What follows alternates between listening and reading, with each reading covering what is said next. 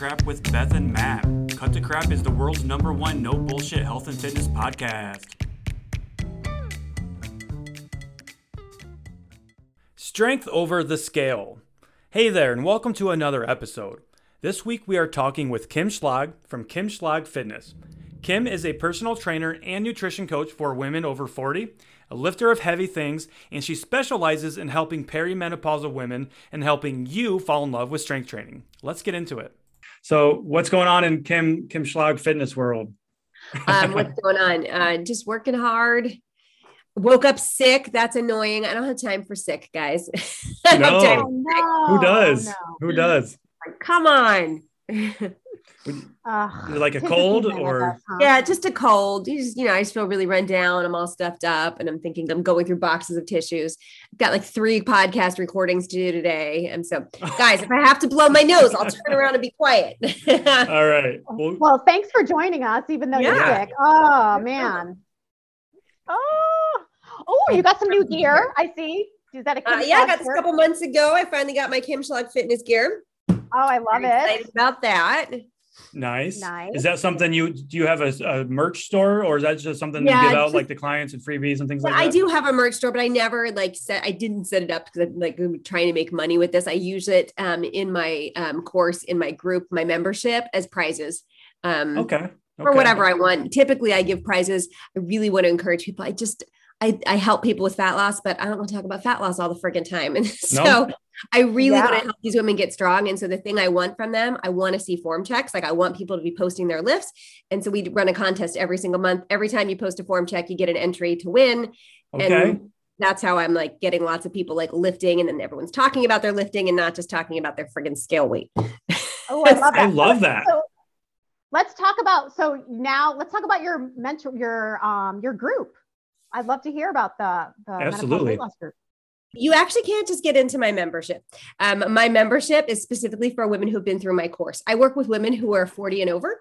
Um, that's who I mm-hmm. specialize in. I actually ended up doing that simply because all these women who were over 40 in perimenopause started contacting me. The more I was like upfront about what I was dealing with in perimenopause, I'd get all these women contacting me and they're like, yeah, me too. And like, that's what, that's what I'm going through. And so I just by default started taking on a lot of clients in that age range and um, eventually I was like, you know what, this is this is what I'm going to do. I'm going to help these ladies get strong, help them um, all the things. Um, and so I that's who I worked with. So I started this course, menopause weight loss course. Women have to join that. It's an eight week course. I'm rebranding to Fitter After 40 starting um, in January.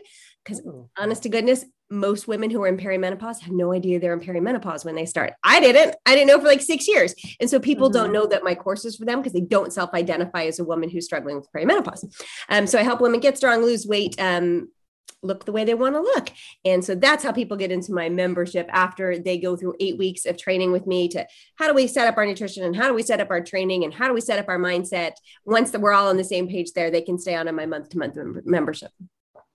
That sounds a cool awesome. model. I like that model. That's that's yeah. interesting. So so they essentially do a like a course of like a like you they they have to pass essentially the, the it's not no there's, no there's no there's not a test it's not that kind no. of course i mean maybe they're not ready to move on to the next step right yeah so, you know i like um i like everybody to be on the same page and yeah. um with all the things whether it's how do how do we work out? And like the fact that when i'm talking about setting up a nutrition plan i'm not talking about like we're cutting out carbs and fasting. Like i don't want to talk about that's not what we're doing. Right. and so i give them that information every week of my course. They get a video module of me saying like okay today we're talking we're going to talk about stress eating. We're going to learn all the things. Or today here's how you sit know how much protein to eat and or next week here's how you actually set up a good training plan. Here's my training plan. Here's why we do it this way. Here's how you know if you're doing it right. And so every week they get to focus on one of these things and we meet live to kind of chat through them and i can coach them through things. So that at the end of eight weeks they have a really solid base of information after 40 45 hour 50 plus years of hearing all this crap just like i did. Look i used to struggle with obesity and i kept reading all this stuff and it was all the fad stuff that you guys like i love your approach guys. You're always in there like busting myths and i want to give people people the solid information so that they're not like still swimming around in all these myths in their heads. Like, you know, I have to cut out carbs and yeah. have to cardio every day, several hours a day to lose weight yeah. and, you know, or I have to do keto, all the things. Yeah. I think I feel like sometimes it's hard to break through that narrative for them to like let go of that um, sort of you know always searching for the quick, um, and to actually do something that's slow and sustainable and focusing on getting strong rather than losing weight. Yeah. Um, yeah. You know, it's it is hard for people because we do want the quick fix. But I will say, once you get to be of a certain age, I do think it's one of the benefits of working with women of my age they've tried the quick stuff and what did they they've mm. seen what happens either nothing like they can't even stick with it or yeah it was great and i lost all this weight and then i gained it all back and plus some more and so yeah. once you've had that experience a number of times you're ready for something else. And so when I come and I say, like, hey, that's not what we're doing, like, you're not losing 10 pounds the first month that we're together, but mm-hmm. the weight that you lose is going to stay off and you're going to know how to do this permanently. Like, how do I eat permanently? How can I, like, still enjoy going to Christmas parties or going on vacation and not stress about the scale all the time? That's really mm-hmm. appealing to people. Yeah yeah for sure especially if, if you're just sick and tired of being sick and tired of just yeah. spinning spinning your wheels. Spinning your wheels constantly thinking about either how am i going to lose weight or when am i going to try again or what should i do like constantly thinking about your weight. Um, women are over it right? We're over it. Mm-hmm. how do you start to change that uh, rewire their brain to, to move away from just focusing on that number on the scale? Mm-hmm. Um, a couple of things. One, I like them to when they're thinking about their working out part of it, I don't like them to focus on what is this going to do to the scale. Like when we're mm-hmm. in the gym, we're not thinking about am i burning x number of calories? Like it's not a productive way. And so we don't focus on that. In the gym we focus on getting stronger. We focus on um, performing better. And that gives them something else to think about. Um, and by doing that they're actually getting closer to the results they want because then they're building muscle and it's going to give them they look the look they want anyway. So in the gym we have them focus on that. And then the other way to help them stop obsessing about the scale is really using multiple measures of progress. When people just use the scale it, it's I'm not going to say they're doomed to failure, but they're much more likely to fail and just give up. When I say fail, give mm-hmm. up because the scale doesn't move the way people think it's going to move, right? right? It, it is affected by so many things. And even let's just say somebody, nobody can be, but let's just say you were perfect with your eating plan and your exercise plan.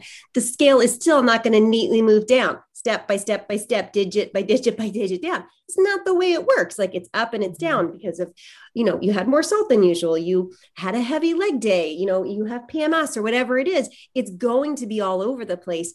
And once I can help people see that, one, once they understand that, and I really teach around that a lot, they can get mm-hmm. used to like, oh, I'm supposed to look at the overall trend, not the individual dots. So I talk about that a lot.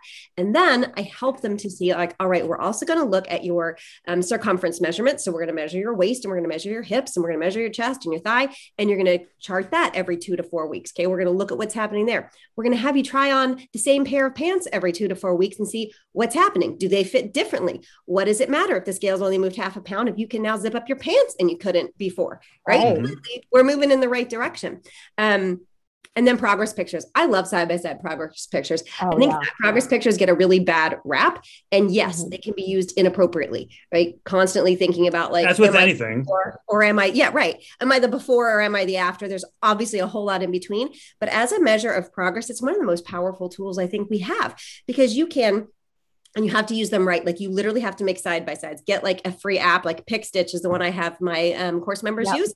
You just put those pictures literally right next to each other. You wear as few clothes as possible. Okay. Like I know you don't want to see that, ladies, but when you do it over time, you're going to be able to see the differences. If you're wearing big baggy clothes, it's harder to see.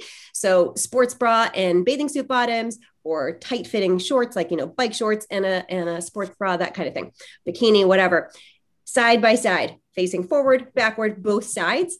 Put those pictures, do it every single month, and you're going to start seeing progress. It's amazing what you can see. So, even like, you know, a lot of people think they should be losing a big number, but, you know, one pound per week, half a pound per week, really good. So, you get to the end of the month, you've lost two pounds. But when you see these pictures and you're like, oh my gosh, look how mm-hmm. different my midsection looks, or look at how different my face looks, or my arms, or whatever it is.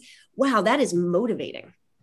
It really is. It's mind blowing too. Even that, even as like a coach, it blows me away how the scale really is just it, it's irrelevant in the yeah. big scheme of things. It, it truly know? is. It truly is. Yeah. Especially and I have I have a client who's gone through the change at, um, the last couple of years, and she lost a little bit of weight when we first started working together. We've been working together over a year now. And her weight um, has pretty much been stalled for the last six to nine months. Comes to find out she had some hormonal issues going on. So she got her hormones checked, which we talk about a lot. If you think there's something going on there, get them checked. So we found out that there was something going on there. So she got on thyroid med- medication and scale still isn't moving. However, she just did her yearly. Um, she she compared her progress pictures from now to a year ago. Same exact weight, but completely different body body composition. Um, she's got so much more muscle definition, midsections trimmed up, tightened up. Um, it just it just goes to show you that that damn scale is a dirty, dirty liar. it's true. It's true, mm-hmm. and especially for somebody who doesn't have a ton of weight to lose. Look, if you have hundred pounds to lose, yes, that scale is going to go down. It would not things would not be correct if it's not going down.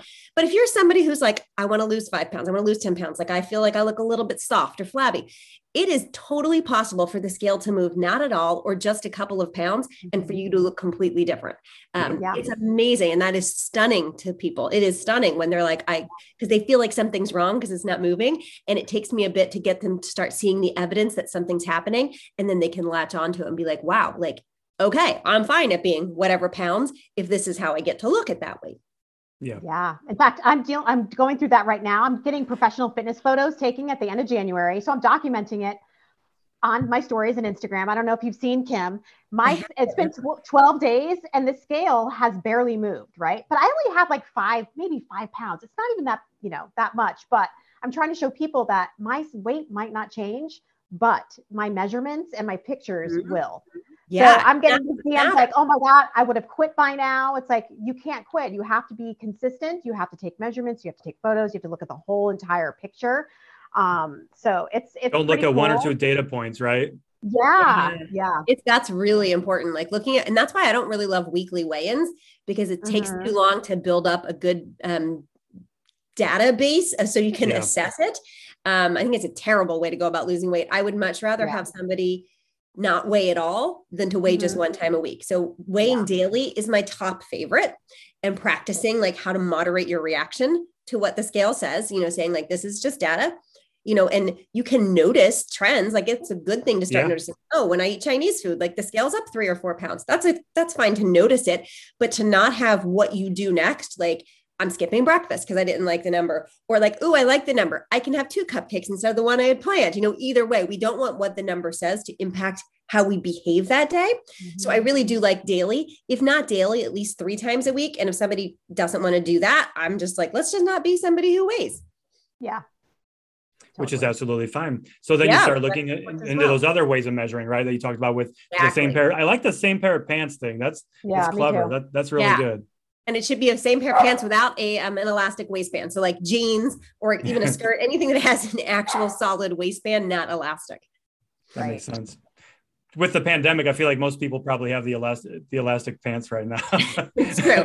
Look, I'm sitting here in pajama bottoms, guys. They're, they're elastic. I'm wearing I'm wearing joggers. That's like my my go-to joggers or sweatpants or something. So yeah. I mean, as coaches, that's it's it's comfortable. We don't leave our house as much, right? It's so. true. It's true. You just saw my dog wander, and I know you guys can't see who are listening. My dog just wandered on. I'm wandering the neighborhood in my pajamas all the time now because I have to take her out for walks. She doesn't care that I don't feel well and I want to stay in my pajamas. So right. I was already out today in a pair of Crocs and my flannel plaid pajamas, wandering, wandering the neighborhood. nice, nice. Uh, so with you um, working with women that are perimenopausal, you know, above 40, what, and you mentioned something there that a lot of women don't even realize that they're actually starting that change. Yeah. What are, what are some things that you look for or that you, that, that you can offer up for people? Like this, this is, could be happening to you and you don't even realize it. Yeah.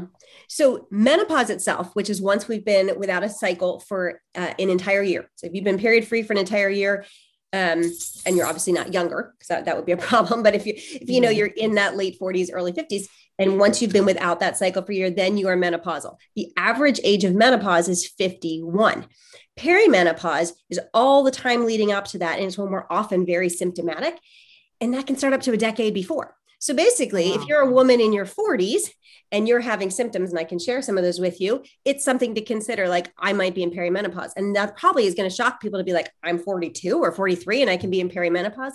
Yes, indeed. And I was. My very first symptom was vertigo. I had no idea, had never even heard the word perimenopause, and I certainly didn't know this was a symptom of it. And I ended up in the, the emergency room with vertigo. I didn't know what was going on. Um, and then it happened a couple more times. I still didn't know it was menopause. I started having I've developed seasonal allergies after a lifetime of zero problem with allergies. Um, I started having vasomotor symptoms. So those are like hot flashes and things. The hot flashes came later. At first, I was having this weird thing where my hands would get icy cold. So cold that I'd be like wearing gloves to type. I was convinced, guys, that it was just around the corner that I was getting diagnosed with something bad. Like I was just like, is this MS? Like, what is wrong with me? I had this like this electric zapping sensation in my brain. I was like, this is what a stroke feels like. Like, what is this? And this was from the time I was like 42, 43, all the way up till I was like 46. That's how many years it was before I first heard the word perimenopause. And somebody started, it was actually Amanda Thebe. I don't know if you guys know Amanda. Um, she's Yeah. another, but she starts talking about this. And I'm like, wait a minute, what are these symptoms? And what is this perimenopause thing? I had no idea. And so those are some of the common symptoms. Obviously, changes in your period, which I um, I was noticing, but it didn't occur to me um, that that's what that was. If your cycles start um, lengthening the time between them or getting more intense, um, you know, with the amount of, of blood you're having, that can be a symptom. Um, hot flashes, that's the big one that most people notice. For me, that didn't happen until I was like 48. Um, and that's when people are like, oh, I've heard of this, right? That seems to Yeah. be the one we all know about Yeah. flashes, night sweats, brain fog. That's a terrible one um, because that one makes you that question like, am I getting early alz, uh, early onset Alzheimer's? Like I literally I can't remember things from one moment to the next. I just I can't do it. My kid thinks like sometimes she looks at me and I can tell she's worried. Like we say we say a blessing on our food every night before dinner, and just the other night, um, I started to cut my food. I'm like, oh guys, we need to say the blessing, and she looked at me. She's like, we literally did it. You said it, and I was like, oh no. I said it. And she's like, she looked at me. She's like, Are you okay? And I had no memory of it Wow. happening. What the heck is that? That's intense. And- It is. And so this brain Mhm. fog where like you can't can't remember things or you can't like think straight about things. This fog is a really good way to put it. So it's a whole it's a whole nasty conglomeration of, of symptoms. Um, you know, the idea if you start noticing, and this is where you know women come to me. Look, I don't help people with all those things I just said. That's like doctor stuff, but I want to connect people. I want to help connect those dots. Like, hey, this is happening, and then we start talking about like what's happening with our physique during all this, and you Mhm. likely are noticing like all of a sudden your weight is shifting to your middle as we lose our estrogen as we head into perimenopause where we store our excess fat tends to shift to our stomach. So we have this like menopause belly. And if you're looking down you're like hey where'd that come from? That's where. It's not your destiny to permanently have that. You can still lose it. It is shifting where you store your excess fat not Mm, causing you to store excess fat and so you still lose that fat the same way you lose fat anywhere else, just like you, you lose fat on your legs or your arms. We cannot pick where the fat comes off. But with Right. a sustained calorie deficit, you can lose that stomach fat. Yeah, and I think that's that's interesting that you say that too, because I think a lot of people, that I've gained so much weight because I'm going into menopause. Um, you know, my belly and it's that, but really they're in a surplus, but the calories are over shifting in the you know other areas. Yeah, the excess fat is shifting. And look, and there are other Mhm. reasons we're likely gaining weight. Part of it is just our life stage. We're really busy, right? We've got Yeah. kids, we've got aging parents, maybe our careers are picking up. We're likely sitting more, doing a lot of what I'm doing right now, just sitting at my desk because we're working. We're not chasing babies and toddlers. We're not, you know, walking across the college campus anymore. We're not, you know, teenagers playing after school sports. We do a heck of a lot of sitting. So we're not moving as much as we once were. Maybe we're, um, you know, maybe we're really stressed out. That's something that comes along with menopause too. Sometimes, like, you know, you have a lot of added stress. Anxiety comes along with menopause. Are you self-medicating that anxiety with more wine? Like, you Hmm. know, like That's you know, good point. Are you, are you managing the fact that you're struggling with sleep now by staying up at 11, 12, 1, 2 o'clock at night, eating? Like we're awake more now because we're not sleeping well. Are you eating? And so somewhere we're getting these extra calories. And then where we're often noticing it, those that excess fat sit is in our stomach. And so really managing our stress, improving our sleep, and then getting into a sustained calorie deficit, those are the keys. Yeah, for sure. So still those Or- fundamentals that that you focus on anytime, right? But just absolutely more prevalent and more important than at, at that stage. Yeah. You know, here's the thing the way a woman is going to lose weight in perimenopause or menopause is not going to be different. What is different is we have these added hurdles to manage. So we have to Mhm. manage like what's going on with our sleep. Like we're just generally feeling terrible. Like if you're just generally feeling like tired, which is a big symptom, you know, if you're just generally feeling tired and all of a sudden your seasonal allergies are acting up and you didn't even know you had them, and you're having these explosive periods, like, are you going to want to go to the gym? Are you going to want to make your nice salad and chicken? Or are you going to like want to eat Oreos and lay on the sofa? Right. And so we have to manage those, those extra hurdles. Right on. Right on. Do does does your approach to fitness uh, change then for anybody that's going through uh, perimenopause in terms of like added cardio or changing like the intensity of their workouts or or anything like that? Not so much. I mean, we really do. Um, I really do emphasize strength training and walking. Those are the two big things. Yeah. Look, we're losing muscle as we age. We start losing muscle at the age of 30. Over 40, like your chances of breaking a bone due to osteoporosis are so high. And so, what mm-hmm. we want to do is protect you and get you healthy. We want you to be able to be a woman who can get off the toilet without needing assistance when you're 70. And so, it's really important to build your muscle. And so, I emphasize strength training with with everyone I train specifically when I started training women over 40, this is a big emphasis, and a lot of them have really focused on cardio for most of their lives. Yeah. Right. I know I had until, you know, I saw light in my early 40s about what lifting would do not only for my physique because it really is a game changer for how you look but for also how well you're going to age and be able to care for yourself. So we emphasize strength training and doing it appropriately and then i emphasize daily movement um, because we're just not getting enough of it and it's important for our health da- generally you know our the reduction in all cause mortality that comes from just moving more that keeps increasing all the way up to 7500 steps. So if you're a person and you're like you're like, I don't move at all, you know, just increasing from 3,000 steps to 4,000 to 5,000 over time, getting up to that 7,500, that has amazing health benefits. And Yeah. then for weight loss, it helps. And I typically have people settle somewhere between 7,500 and 12,000 steps daily to help with that weight loss piece of it. So those are the two big parts of it. Not that I have anything against cardio. I, if Mhm. I have people I work with who are runners. Great, we can have you run. It's not. It's not the biggest tool in our toolbox for weight loss. Yeah, for sure for sure. We can, beth and i catch a lot of shit for talking about that actually because we don't we're not advocates for running as a way of as a, as a method of weight loss either. And yeah. there's a lot of there's a lot of confusion out there with people saying like yeah, especially with like this i'll go here visceral fat and subcutaneous fat in the belly and things like that like with cardio. And i'm like you guys are just muddying the waters a little bit with that you know? And like let's be strong and i love that you just keep talking about being strong because that's what i'm all about that's what beth is all about and that's what this podcast Mhm. is all about and Yeah. i'm thinking i'm thinking back to this comment i had on tiktok like last week actually um, this woman in her 70s actually left me a comment and she said um, i have i want to lose i have 10 pounds to lose or this and this and this and what would you recommend and i said to be honest with you i said why do you want to lose 10 pounds i said that's a very small number. I said what does that number Mhm. mean to you? And she answered it and her answer I, I don't remember what it was but then i i replied to her and i said honestly i think you'd be better off hiring somebody to work with you in person with getting you stronger. I said that's going to benefit you long run. It's going to improve the quality of your life. And she's like you're right. I'm like fucking yes this is amazing you know? Yeah. You know, that 10 pound number, people don't really realize when they say, I want to lose 10 pounds, they don't um, often, not everybody, but often don't realize the impact of adding strength training into the mix, like progressive strength training, where they really start building muscle. They have no idea what that can do and what that can look like. It can look like you've lost way more than 10 pounds if you add that in for the first time. The first time, so I used to, I struggled with obesity in my 30s, um, lost and gained weight, lost and gained weight. Um, finally got into like a sustainable calorie deficit and started adding strength training for the first time. Now, like I said, I had lost a lot of weight in the past, but I had never lost weight and had my body look as different as it did. It was the first time that I looked in the mirror. I'm like, oh, Yeah. I get it now. If I eat properly and strength train, I finally start looking this shape because I remember before the first time I had lost 40 pounds and I looked in the mirror and I got to the weight I thought I wanted to be. And I looked and I was like, that's not what it's supposed to look like. This Like, it.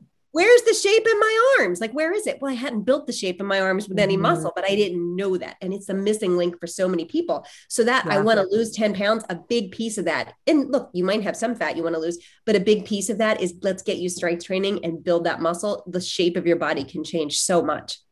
Yeah, yeah. absolutely. I love that. Do you feel like a lot of women are intimidated um, to start strength training? Sure. Like who's not intimidated by something they don't know how to do, right? Like I'm intimidated by stuff I don't know how to do. And so mm-hmm. if you've never really spent any time doing it, yeah, it can be intimidating. And then you add on to the fact that, you know, for so long it's been characterized as like a man thing. And you go to the gym. I when I first started lifting and the guy who I was lifting with, he's like invited me to train with him. And I'm like, like up there where you train, like I'm over here, like on my cardio equipment, and I touch this little rack of dumbbells, like over there where there's like big bars and grunting people. like I'm going over there. It can, like that environment can feel really intimidating. Yeah. But you know, some of the things that can really help with that is one, getting somebody to help you. So, like, get a coach either in person or online. If you're like, I can't afford any of that, like, go search YouTube. I've got a ton of YouTube videos. Mm-hmm. Matt, Matt, you guys have some. Like, watch some good tutorials. Like, learn how to goblet squat, learn how to row, learn how to do a push up, learn how to do a lunge, how to do an overhead press. What did I miss? What did I miss, guys? Uh, learn how to do a chest press like that's, learn that. like, and you can you can do that in your home. Like you could like watch a video of me goblet squatting and practice it at home with not even being in a gym so that when you show up at the gym you're like i know what a goblet squat is. I'm going to go do it. And i have literally walked clients through like you're going to go to the gym and you're just going to go in and look where things are and you're going to find a treadmill because you know how to walk and you're going to walk on it until you feel comfortable doing that. And then once you can walk in and you can sit down and stand on your treadmill and look around we're going to do this. They would goblet squat at home. They'd be sure they know how to do it. They would okay. do their treadmill workout, go get a weight and do one set of goblet squats. And then we would work them up over time to feeling confident, like, I know where the weights are. I know how to do this one exercise. Okay, now I'm going to add on a second exercise. So if you're really hesitant, it doesn't have to be like this all or nothing. You can go in and right. do a little bit um, and just add on, start building your confidence. Honestly, getting a coach in person, if you're really that nervous, would be best, but not everybody has the means to do that. Right. Yeah. yeah. I love the fact that you just just getting them in the gym first and yeah. being comfortable in the environment and then yeah. like baby steps to the uh to the dumbbells. Yes, absolutely. And here's the thing I have not met a woman yet who regrets that she started strength training, not a mm-hmm. single one. And I will tell you, I've had plenty of women come to me with zero interest in doing it, but they wanted to lose weight, they wanted to look good, and they didn't think they'd ever feel excited about doing a push up. Heck, if they didn't get excited a few months later when they started realizing, like, oh my yeah. gosh, like I can do like I can lift heavy stuff. And like it always warms my heart to see them like, I'm mm-hmm. excited about getting my first push up, or I'm excited because, like, I just, you know, I picked up the 25 pound dumbbells for my chest press. I can't believe I can do that. It gets really exciting um, to witness yourself becoming physically strong when you just in your previously had never seen that as something that would you would identify with. It's empowering. I was just going to say that empowering. Yeah. Yeah. Absolutely, it is. Love that. Um, what are some other metrics, not metrics, but um, standards you could put out there for strength that you like to see people kind of strive towards? I, I know everybody's different with what what strength is for them, but you mentioned the the push up. A lot of people want to do like a pull up or a chin up, yeah, or yeah. or literally just like you mentioned earlier, sta- sitting up and standing up from a, a sitting down into a chair unassisted without mm-hmm. using your hands and things like that absolutely look it's going to depend person to person for a lot of people it really is just getting started like they've never done it and for me the standard for them is let's get you in the gym and let's have you hold dumbbells and do any of those basic moves. If we're talking about somebody who's like okay like i'm familiar like i've done some i've done some working out like what's i want to get excited about a goal. What are some things i could work toward? First good push up or like a set of push ups once you get one really good one you know getting like your first five or your first 10 getting a chin up that's another big one. Um, mm-hmm. back squatting your body weight that's a mm. huge one and, and, there's no reason you can't do that. So back squatting your body weight or deadlifting one and a half to two times your body weight and you might hear that and be like what the heck? Can i actually do that? There's no reason you can't. There's no yeah. reason you can't. I've had women of all ages who um, work towards that goal. So those are some of my favorites. I love that. Yeah. do you do you work um, do you prefer any type of a dead, deadlift variation for for your clients or do you kind of use like their own their unique body types to determine that whether it's a you know a hex bar squat or a sumo yeah. or conventional or dumbbell squat uh, deadlift sorry Yeah, more of the women I work with than not don't have access to like a hex bar or trap bar situation. So we don't, I don't typically um, start with that, but it'd be a great place to start. It's a nice, easy setup for that. Yeah. So typically I'll start people um, with a sumo deadlift just because um, it's pretty easy to get um, it's easier for people to learn is what i've found um, to get into the positioning correctly for that one. But um, whichever one they and then i have them try both conventional and sumo and whichever one feels better for them. And there's no there's no one right right like look i started out as a conventional deadlifter. Um, my coach my coach is jordan syatt. And when jordan told me he wanted me to switch to sumo i was like I hate it. Like I hate it. And he's like, you give me a few months. I'm telling you, you're going to be. And I was like, I was way stronger at sumo and then ended up always pulling sumo, you know, for when I, I, I used to compete in powerlifting, I would always pull. I was going to say, yeah. Uh, so you don't know which one you're going to like, but you try them both and see which is a, a better fit for you. Let's things. talk about the powerlifting. I think that's. I didn't know that. Yeah. yeah. So, what age did you start doing, or did you do that? 45 is when I started powerlifting. Amazing. Oh, I fucking love that. I would still be doing it today if it wasn't for stupid COVID, guys. Um, That's so, right. We were supposed to do the up. We were supposed to meet up for that powerlifting meet. Yes, I was actually members in P- Pennsylvania or something. Yes, I was. I'm so I competed in four meets. Um, Jordan's been my coach for them. Really awesome. loved doing it. Um, deadlift is my favorite lift. Uh, I love all of it though. Um, that's not true. I hate squats. I just do them because it's part of it. I hate Beth, you hate squats too. I do too. I just I freaking hate them. I, I, every time they're programmed for me, I'm like, I can't do, I can't do that. I just can't stand them. I I love squats, but anything over five reps, I hate. That's like oh, I do cardio. Too. You know, like no, please, I, don't, no, I do too. I, I my hips are just always so tight, and it's just yeah. I, I find them mentally challenging. That that idea that yeah. there really is this heavy load on my back and I have to stand back up with it to me is just it's intimidating. And so like over the years, yeah. I've had to really work through that and like push through it. And but I find it really satisfying. So yeah, I love competing in powerlifting. I think it's a great thing for women to try.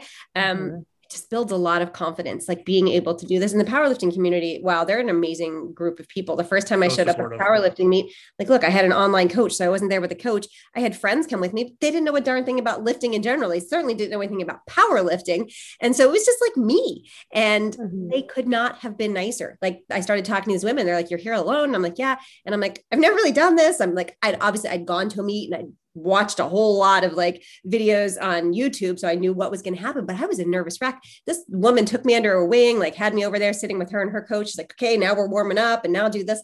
The, the community is so supportive. Like I love, I love it. And maybe I'll do that.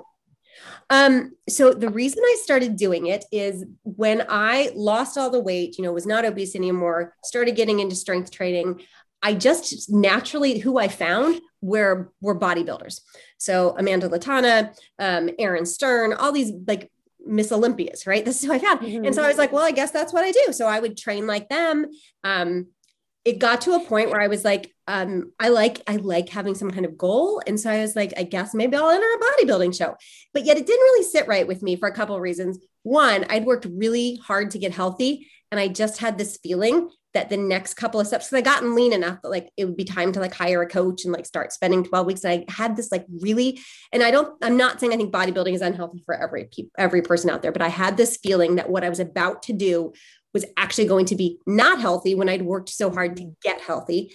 That and the fact that my personal sense of modesty, the idea of getting on stage and like having my bare butt showing and like showing it to people like the way you have to do, like it just didn't feel it just didn't feel like me but i was going to do it and then i randomly found this online powerlifting um, class for women it was this group her name's um, uh, JVB, what the heck's Jennifer Vogelzang Blake.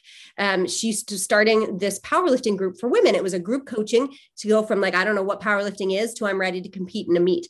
And so I joined this group and it was amazing like it was amazing. That's how that's where I learned how to squat, deadlift, bench press because I had done a little bit of that with a barbell before, yeah. but I'd never had anybody like really show me how to do it. And so I did that there and that's how I that's how I got into it. And then I signed up for I Jordan became my coach and I signed up for my first meet and I, you know, did four. Wow, that's incredible. That's amazing. Yeah. Yeah, I love, I love that. that. I love that. Yeah, I might do it again someday, but you know, COVID just really got in the way. There weren't any meets and then I actually got long haul COVID. And so, you know, it's just, I've just kind of gotten away from it. I still train, but I haven't competed. Yeah. So you, you so I know you were sick. Uh, you did get COVID because I remember No. that you weren't sure. Or Yeah, and I guess technically I'm still not sure. Beth, the doctors were not sure. It started out they thought it was pneumonia, but I got diagnosed but that I had pneumonia sitting in my bed, like having a meeting like this. There was no like right. There was no lung x-ray or anything. It was just based on symptoms and I'd had pneumonia in the past. And it wasn't until the pneumonia wouldn't get better. And I was like, look, I've had pneumonia. I should not be getting worse at five weeks, six weeks. I should be getting better. And then I got worse and worse and worse. And you know, we were three months in and I was still getting worse. Um. You know, and then they sent me to see a pulmonologist and an ENT. And the pulmonologist said, look, we're likely never going to know was this COVID, was it not COVID? He's like, we're just going to treat the symptoms. Um, Mhm. but gosh, guys, I was still sick months later, and Yeah. I've never experienced that with pneumonia. Yeah, I mean, and the complications just piled up. I lost my voice, like I couldn't speak. I had vocal cord dysfunction. Um, it was terrible. It was one of the worst things that's ever happened to me. I Yeah. actually have a friend that that happened to. Um, they they lost their vocal cord is actually permanently damaged to this day. Yeah. of that. It's not. I had no very- idea that that could happen, but it was Yeah. terrifying when I would like. I would have to wake up in the morning and seriously think like, what do I really need to use my voice for today? And then I wouldn't speak the rest of the day because I couldn't. If I spoke too much, like I literally, I didn't have the ability to. Can you imagine That would like, be scary as for you. That much? Yeah. Yeah. Especially have for to me, talk like, all day. online. Like I had, had clients I had to talk to, I had to videos I had to make. I was really digging TikTok at that point for like starting to like point at things because I was like, no voice needed. Yeah, yeah. yeah. Oh my goodness. Yeah. I remember that. Yeah. So uh, I was I was the worried at one point. I was very worried. I was sure I was going to end up in the hospital, like intubated. I just, you know, and my fitness is not where it was before at this point. Um, but you know, I'll get it back there eventually. How long ago I was think that? um Sorry Um, that. I got sick last October, and I was sick from October through like the end of January is when it stopped getting worse and started getting better. And then by like May, I would say I was finally able to like walk and like breathe normally. and um uh, I had my voice uh, totally recovered, like my vocal cords were totally recovered by May. But I still, to the, to this day, don't feel as good as I used to. Like I don't feel like I know. Look, if you sit around for three months, clearly I lost muscle, I lost strength, and I've worked on building that up. But I was way more interested over the past months in building up like my ability to walk without wheezing. Um, you know, so I really spent all summer. I was kind of crazy and decided the way I was going to do that was train to, to hike the Grand Canyon. Um, is what I did. So I spent a lot more time working on my cardio capacity this summer. And at first, what that meant was literally like being able to keep up with my 80 year old stepfather, like walking around a park because I couldn't. I couldn't make it through. Wow. Um, I was too exhausted and couldn't breathe. And so that's really what I've been focusing on. yeah, I was gonna say that. You did the rim to rim. Is that Did. what you did in the Grand Canyon? Yeah, we did rim, Amazing. I rim to rim. Yeah, one day, Oh, I- rim to rim in one day. Wow. How many miles is that? And I Um, mean, miles aside, that would be fucking difficult. Yeah, it's like 23.5. We went, we don't know how we did more. We did like 24. one I'm like, day? Yeah. Yeah. Yeah. You started, we started on the North Rim, hiked down all the way across the bottom and up the South Rim. Was there some some nighttime day, day uh, night? Yeah. Oh, we started then? in the dark and we ended Yeah. in the dark. We shouldn't have been in imagine. the dark, but we had perfect weather, which like never happens. And so we were just enjoying ourselves. We didn't feel this pressure. Usually you feel this pressure. You have to get through the hottest part of the canyon by a certain time or you're just going to like die. They say it feels like you're in like Arizona at one o'clock in the afternoon, like in an asphalt parking lot is how hot it is if you don't get through there by a certain amount Oh, of time. wow. but we knew right off like it was a, such a mild beautiful day. So we just um for lots of reasons we just kind of took our time. In the beginning i regretted that much a lot later on in the evening when we were hiking out of there in the dark. Um but yeah we started in the dark. We ended in the dark. It was an amazing adventure That's awesome. I believe that you're going to be hiking Katahdin with us. Matt's going to be going too. that's Oh, my no plan kidding. Awesome. Yeah. All I'm a little let's- intimidated because I hear the, the route you guys picked is over that what is it called knife's edge what's it called Mhm. Knife's Edge. knife's edge Yeah. I was looking at that I'm like guys are we gonna fall off and die No, it's, it's not. The pictures are and videos are scarier than the actual. are they you can- okay You, uh, there's so much room on each side. Is that there? You'd have, Okay. you'd have to literally like purposely try to throw yourself. off Okay. the side. That's not what the pictures look like. The pictures look like I'm going to be precariously balancing on a rock. Looks can be If deceiving. was, if I was to do, I wouldn't do it. If that was the Okay. case, for sure. All right, Yeah. because you've done how many times have you done it now, Beth? Um, like seven or eight. Holy cow! And I've done that. I've done that route. This will probably be the third time. So, yeah. All right. I All gotta right. hit a- I got to hit a rock climbing gym a couple of times before we get before I do that. oh my Um, yeah. gosh. We need to rock climb? No, no, I don't is know it? if you Is, need to oh, it's not climb. rock. Is it? Well, I thought you had to climb bold- some bouldering. It's It's a- bouldering. It's a, it's a little bit of bouldering, but it's really Okay. like um, it's it's not like you're hiking through a dirt forest. Mhm. Okay, because the on the East Coast or New England, like there's a lot of rocky rocky hikes. So it's Yeah. like you know, get on the stairmaster or you know the stairs, like anything that you're going, hu- you know, up and down, like Got it. Um, you know that kind of thing, and just your endurance. It's more mental than than Okay. anything. I'll be Yeah. fine then with the with the amount of hiking that I already do. So Yeah. that should be good. Yeah. I'm used to rocky trails like Pennsylvania. Like we are trails. It looks literally looks like just somebody threw a bunch of boulders in a field and they're like, that's the trail. Yeah, that when when I did my first hike uh, up Mount Katahdin, I was like, you guys, this isn't fucking hiking. This is not Yeah. hiking. Like you cannot call this hiking. Yeah. Like, Yeah. There is no dirt, There's no dirt. all rocks. yeah. I know But it's exactly. so what beautiful. So beautiful. oh, I'm looking forward to it. Thanks for inviting me. Oh my God, yeah. I'm I'm really looking forward to it now. It, who else? Do you have any other- anybody else that's going to be there, Beth? Um, I I believe Iris. I don't know if you Mhm. know her. She's my client. Iris Iris. Deadlifts, also- I think is her name. On, Yeah, on yeah. Instagram. yeah, yeah, yeah. her Awesome. and her husband, I believe. Okay, And Amazing. Um, I guess you know, really anyone that wants to, that can uh, withstand, or that won't want to turn around. Um, no turning around. no, no turning around. No, no person left back. No person left behind. No person left behind. Yeah. I love that. That's, But I'm it's- excited. When it's- that's gonna be what in May or so? I'm thinking no August. August. Okay, hmm cool. Towards cool. the towards the end, middle end of August. Okay. Mm. I'm, I'm already filling up my calendar next year, so I, I need to. I'll have to put that like a block for like a couple of weeks, just while you Well, work on the dates. Yeah. You, and the thing is, you can't. You have to reserve a parking spot, and you can't reserve parking spots because they fill up very quickly until I think April or May anyway. Ah, Um, So okay. um, it's like a reservation type thing. You have to get at the gate at like six in the morning, and you have to have a parking spot. You you know you sign. You have to sign in because the uh, what do they call this? The rangers need to know like who's coming up Who's and off the there. mountain. So if anyone's left, you know, yeah. Okay. Woohoo! Sweet. Um, so I'm I'm really intrigued by this powerlifting com- um, talk too. That's something that I was looking at doing before COVID hit, and then I actually got COVID as well during you know a little over a year ago.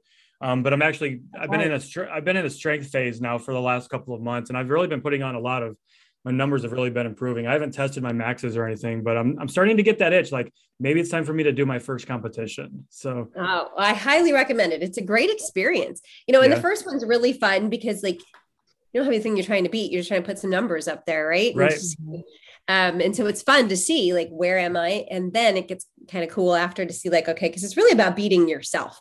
You mhm. know, like that's who you're really going against in powerlifting. It's really fun to see like, okay, like last meet I did this. What can I do more? Can I do better next time? yeah. Beth, is that, is that something you'd ever want to do? Because did you mention you were going to go to the, I the was going to before or- COVID with with a bunch of the girls, but uh, um, you know, I don't know now. I it's you know, never say never. I I feel like things have things have shifted and changed a little bit more. Like I'm more like in the business mode and um, Yeah. coaching right now. Um, Yeah. And I'm like, oh my God, where would I both. fit that? Where would I fit that in? It's like I want to, I want to run, I want to like do all Yeah. these things, and I'm like now, like my schedule is not open as it used to be. Yeah, it's true. Um, and that's another one of the reasons I just haven't really pushed myself to start training for another meet. It's a lot. Like you're not you're not missing workouts if you have if you, once you've selected a meet, like yeah, you're not missing a workout. Like that's top priority, and it's in your sleep. Like you got to get your sleep and you got to eat. Yep. It's really it's if if you if it's important to you, you got to do all those things. And Mm-hmm. you know, I'm building my business, and you know, I'm Yeah. trying to find it. You know, it's elusive. I don't really believe in work life balance. It's definitely that's definitely elusive, but I'm trying to be better about that because you know, in the Mhm. past five years, there were definitely times where I was working 80, 90 hours a week, and like my kids are growing up, and I don't want them to leave and be like, "Where'd you go? Where was I the last couple of Yeah. years?"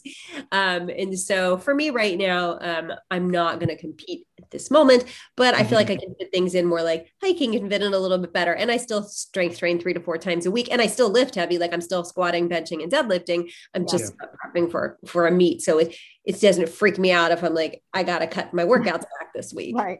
Yeah, it's an investment in your time for sure. Yeah, absolutely. It is. For me personally. Do you have any strength goals right now, Kim?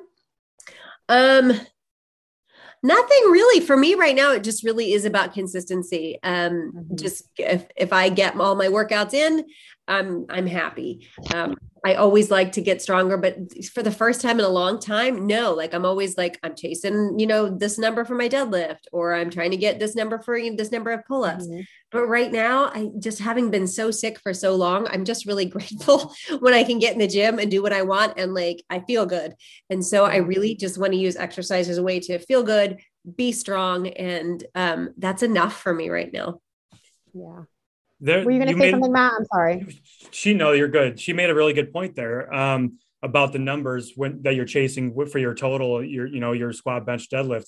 Um, I've actually struggled with that. About two years ago, I was so obsessed with just improving my total and getting needing to see that number move up. And it's the same thing with the scale too, right? You can have the same. It, mentally, it was fucking draining, and it was yeah. I was falling out of love with strength training because I was so obsessed with can I get a 500 pound deadlift? Can I get a 405 right. pound squat? Like I was just so fixated on that number, which really, yes, it's a tangible number. It's I either hit it or don't, but I was I wasn't enjoying the process. I wasn't enjoying getting stronger and feeling stronger. So that was a big uh, mindset shift for me. Yeah, and I was in the same spot, and it was right before COVID. And I was I decided for my New Year's resolution that year, um, instead of setting like my typical, which is like I'm going to finally get that 300 pound deadlift because I'd gotten so close. Instead of doing that, I set for my goal like the process of what would it take to get that, which is what I'd been working on anyway. But I wanted to stop focusing on the number, and so my goal was I'm not going to miss a workout. Like I will not miss a workout. I'm going to hit four workouts a week for the next. I don't remember how many months I had said in my mind. It's been a couple years now, um, and I'm going to get the right amount of sleep. And so I was like, I'm going to get seven hours of sleep, and I'm not going to miss a workout. And that's going to be the goal that's going to get me to the 300 pound deadlift. Um, and then COVID came, and I all heck broke everything went, everything goes out the window. But I I really did feel like this like sense of like like relief that it wasn't this like constant like thinking in my because look nothing like I wasn't going to go in the gym one day and be like okay that was the workout that got me the 300 pound deadlift but just getting in there every single time and putting in the work eventually I would have gotten there. And so it was it was like a relief to focus on what I was doing rather than the number. Same thing with the scale. Like you guys can't make that scale move. Can't make it right. show you know 145 but you can focus on okay today i'm going to hit my protein target i'm going to hit my calories mm-hmm. and i'm going to get my steps in and do my workout. And when you like laser focus on those things the number is going to show up when it's going to show up. Exactly. Yep. can't you can't foresee the future. You can't make it happen any quicker but you can control what your actions doing. and we talked about that yeah. with eric roberts actually when he was on our podcast your actions meeting your goals right so your goal get stronger improve your numbers on your on your lift your actions then like you said are going to be hitting your workouts four times a week for eight 12 weeks or mm-hmm. whatever it t- takes mm-hmm. um, proper recovery sleep all that good stuff yeah it's yeah. true stop focusing on that freaking scale number everyone that's true I think really stop focusing on the end result. Honestly, like you can yeah. say that with anything. The scale, definitely, yeah. definitely the scale, but stop fixating on hype on the on the end result and enjoy the process and and just be in the moment, right? Like stop worrying about yeah. things tomorrow, a year from now, and it's true. It's important to know where you want to go, right? So we're not saying like don't have end goals. It's important to know like here's where I want to go, and then really like map backwards and say like what do I need to get there, and yeah. then that's what you focus on, and that's what you measure success by. So like, mm-hmm. did I do this or did I not do it? Okay, I did it. Great. If I didn't do it, what can I do to make sure I do it tomorrow? Right. So it's like every day you're like, okay, I'm trying to hit my protein target, but I'm not doing it. All right, what do I need to, uh, what do I need to change to make sure I do hit that tomorrow? And it just mm-hmm. is such a more empowering way to look at it than like, oh my gosh, like I'm three days closer to the date where I'm supposed to hit 150 pounds. Like, what are you going to do? Like, there's nothing you can do about that. It just, it sets up this like sense of like panic where then people start trying to like do the quick fix stuff because they're like, oh my gosh, I'm supposed to be like 150 pounds by June 3rd. And now I've already had a month and I haven't lost as much. So now I need to lose more. Okay. Now I guess I'm doing a juice cleanse. Right. And we can really start mm-hmm. chasing our tail with that stuff. So know what your end goal is, but don't focus on it and stop giving yourself arbitrary end goals like tying a weight to a date. I don't like that yes, kind of stuff. I don't you can't, can't, make it happen. You know, you can't make yeah. it happen. Yeah. Too much stress. Yeah. A lot of stress. A lot of stress. Amazing. Um, so Kim, what's what's in store for you? You you said you're starting your new program. Uh, is that the beginning beginning yes. of the year then? Beginning of the year, um, Fitter After 40 will go live again. That's okay. the big thing I have coming up. Um, can always find me over um, on my podcast. I have a podcast as well. Fitness, actually, Amazing. I have two. Fitness Simplified is Ooh, yeah. my solo podcast. Um, new episode every week, and then I have another podcast with two other coaches. It's called The Decades of Strength. Marcy Nevin and Katie Crocus and I do that, and that's women. Um, we represent different decades: 30s, 40s, 50s, and we just all oh, kind cool. of sit around talking. Like you know, about whatever health, fitness, um, mindset kind of topic um, we're jamming on that day. You kind of think of yourself, people messing me all the time. They're like, it sounds kind of silly, but I feel like I'm just sitting around the table talking to you. And I'm like, that's not silly. That's literally what we designed it to sound yeah, like. right. Um, that's decades awesome. of You can find me there. Kim Schlag Fitness everywhere else. Amazing. Awesome. Thank you so much for chatting with us. It's been amazing. Yeah, it was fun. It was nice really to talk appreciate to you guys. It. Thanks all for right, having Kim. me. Woo-hoo, yeah. Have a good one. Thank all you so much. Okay, bye. Thanks, bye. Kim. All right. So Beth, what what did you think of that one? What, what was your takeaway there? I, I have my own opinion, but I don't want to I want to let you lead because I don't want people to think I'm mansplaining because I get accused of mansplaining all the fucking time when I talk about oh my god you know women and going through the change and and, and peri and postmenopause and everything. So I think you know uh, it just you know not focusing on your weight, a focusing on strength, um, and realizing that you know not to let this time of our lives, um, you know, take over. I I don't know what the word is for it, but um, you know, really go through this time the best that you can. You know, like strength training, eating nutrient dense foods, getting more movement, focusing on sleep. Like it really all comes down to the basics, um, as with everything. Mm-hmm. Yeah, uh, that's exactly what I wanted to say. Is that what Kim was talking about? Was that she was literally just reiterating the basics. You just got to be a little yeah. bit more focused on those things. You just got to tune them in a little bit more, most likely.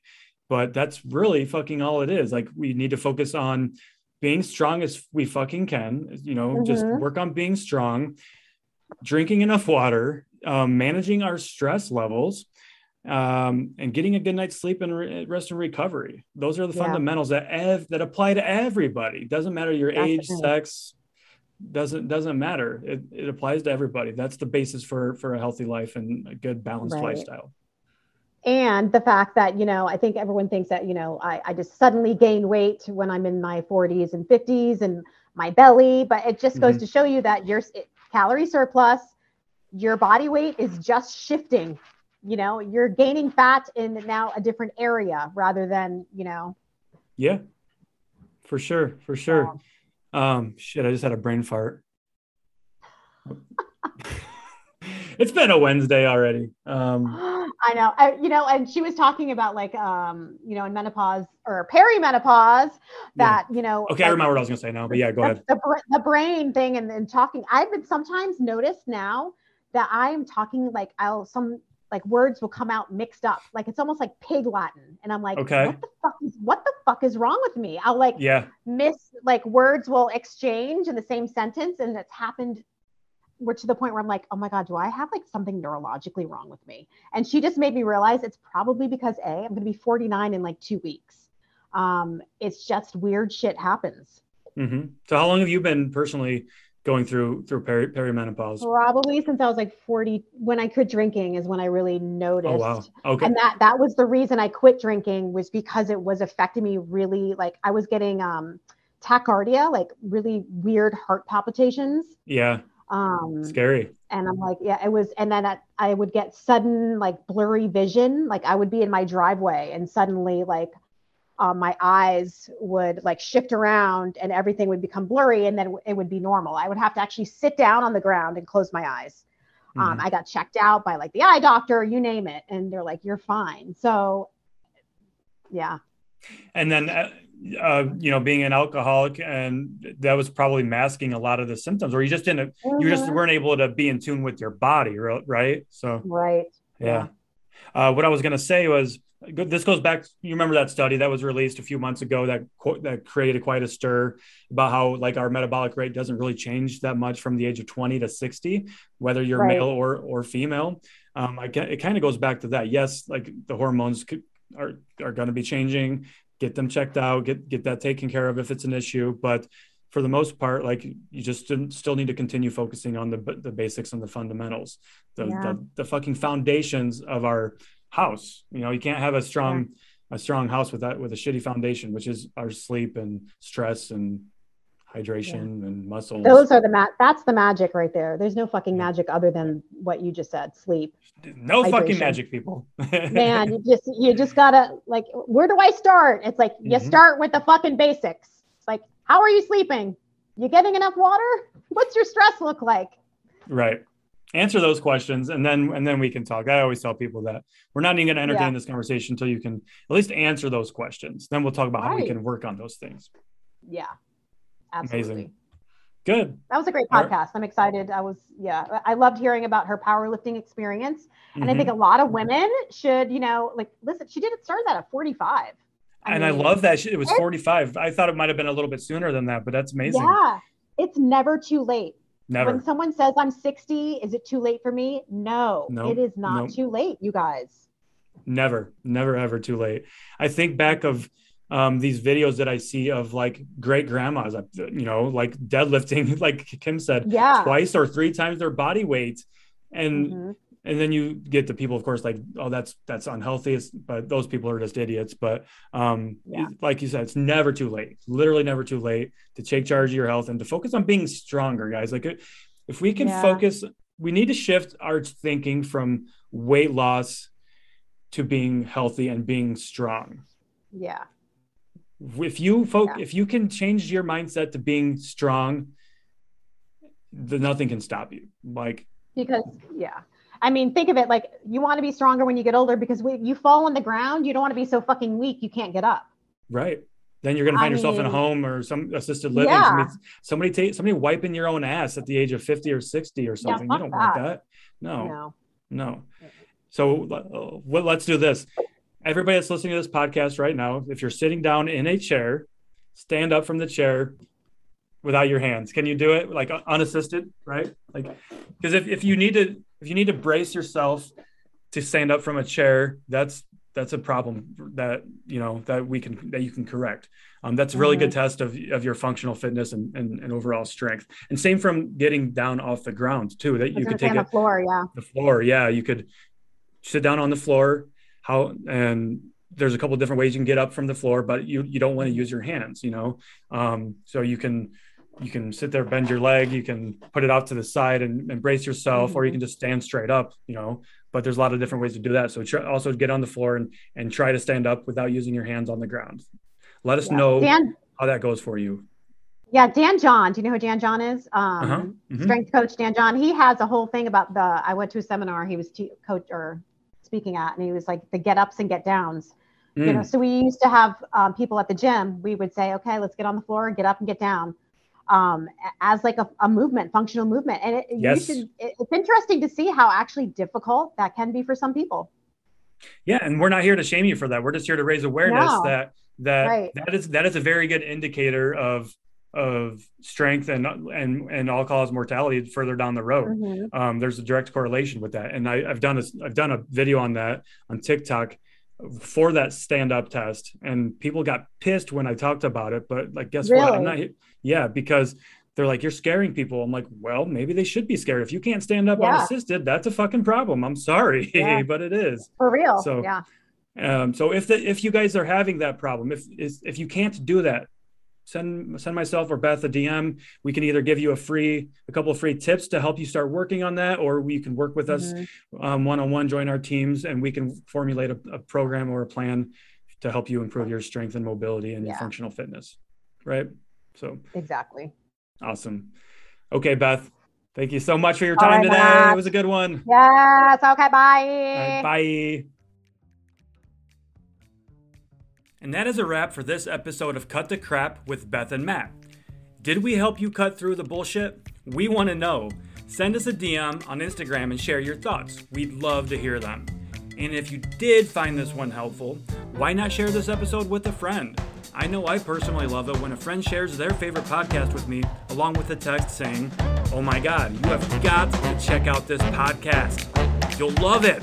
And of course, don't forget to subscribe to the podcast so you don't miss future episodes.